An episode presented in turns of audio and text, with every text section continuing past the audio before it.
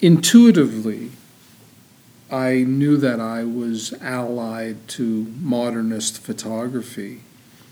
Um, so I didn't start off in doing books on 19th century photography or anything like that. Um, all the books I knew were going to be uh, 20th, predominantly 20th century photography. Um, and I also knew that I wanted to concentrate on a combination of biography and analysis. I didn't want them to be didactic books.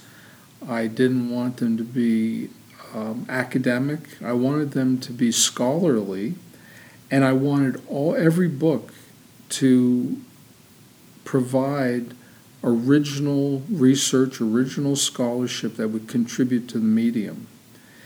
Now, the early books are very modest. I had no illusions that they were a definitive statement about those artists.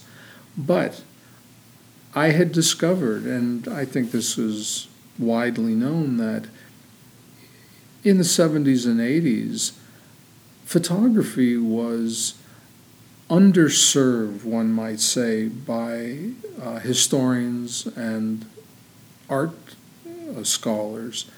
Um, by, by that time, there was already at least 20,000 books on Pablo Picasso, but only maybe six books on Alfred Stieglitz, who is undoubtedly one of the most important figures in photography in the entire history of photography. So there was a lot of room for for uh, new material, and I found that I could find my way into my subject and illuminate something that had never been explored before. So that gave me a premise for the publishing program right out of the gate. And I already had developed ideas for the Lambeth book and the uh, Weston book before I, I even cast my first piece of type.